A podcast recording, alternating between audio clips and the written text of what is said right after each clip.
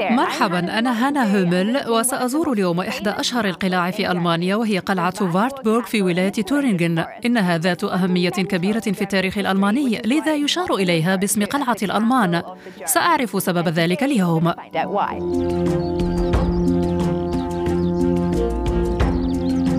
ما زال الوقت مبكرا وأنا سعيدة بالزيارة.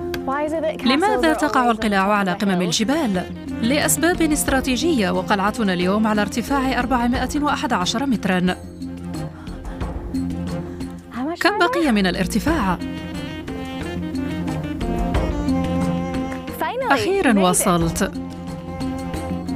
هناك أيضا جسر متحرك قديم كان له وظيفة مهمة في الماضي فرغم الحصار المتكرر لقلعة فارتبورغ إلا أنها لم تحتل أبدا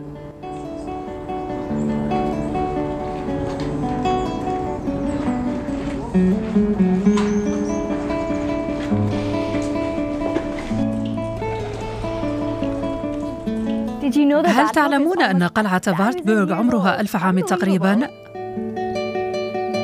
كما أنها أحد مواقع التراث العالمي لليونسكو رافقت مايا روكامب في جولة خاصة وأخبرتني بقصة تأسيس الكونت لويس فون شاونبورغ وشهرته لويس القافز لقلعة فارتبورغ قبل نحو ألف عام.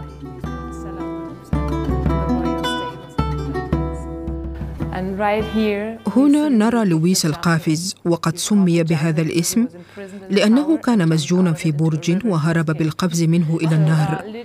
يعرف لويس القافز بأنه من أسس قلعة فارتبورغ في عام 1067 وتقول الأسطورة إنه أعجب بشدة بالجبل والمناظر الطبيعية لدرجة أنه صاح انتظر أيها الجبل عليك أن تصبح قلعتي.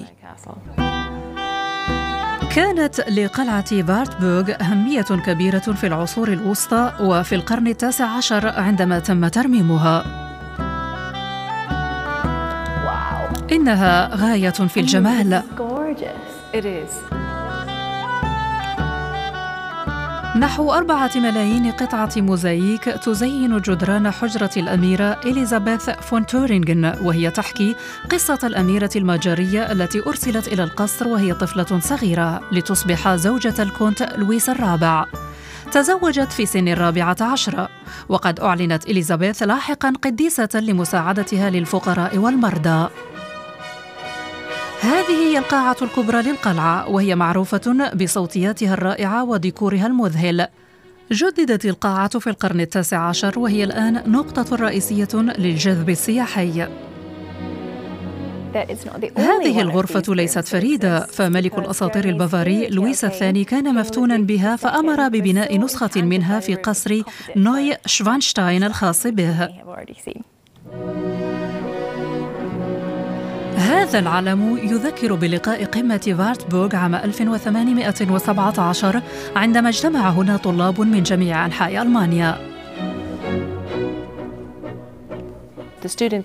جاء الطلاب إلى هنا للنضال من أجل أمة ألمانية موحدة. لابد من تخيل أن ألمانيا آنذاك كانت تتألف من أكثر من 200 دويلة صغيرة.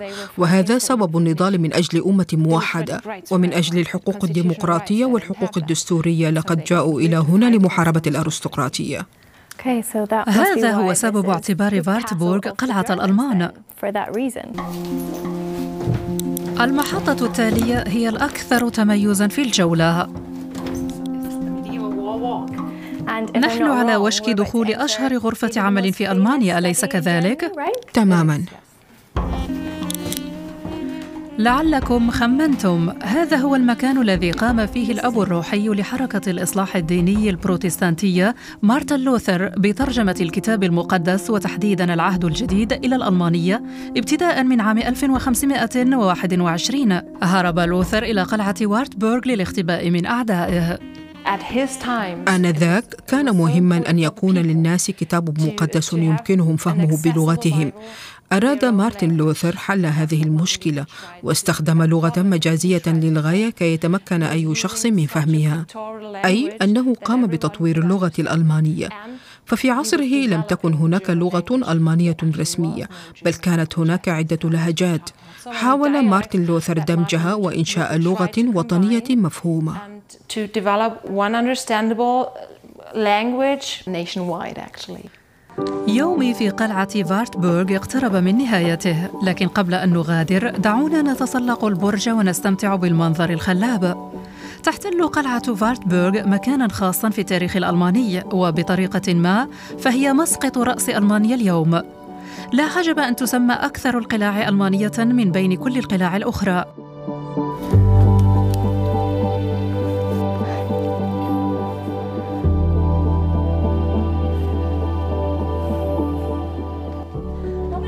لنسرع الآن إنها الثامنة مساء وهذا موعد إغلاق القلعة.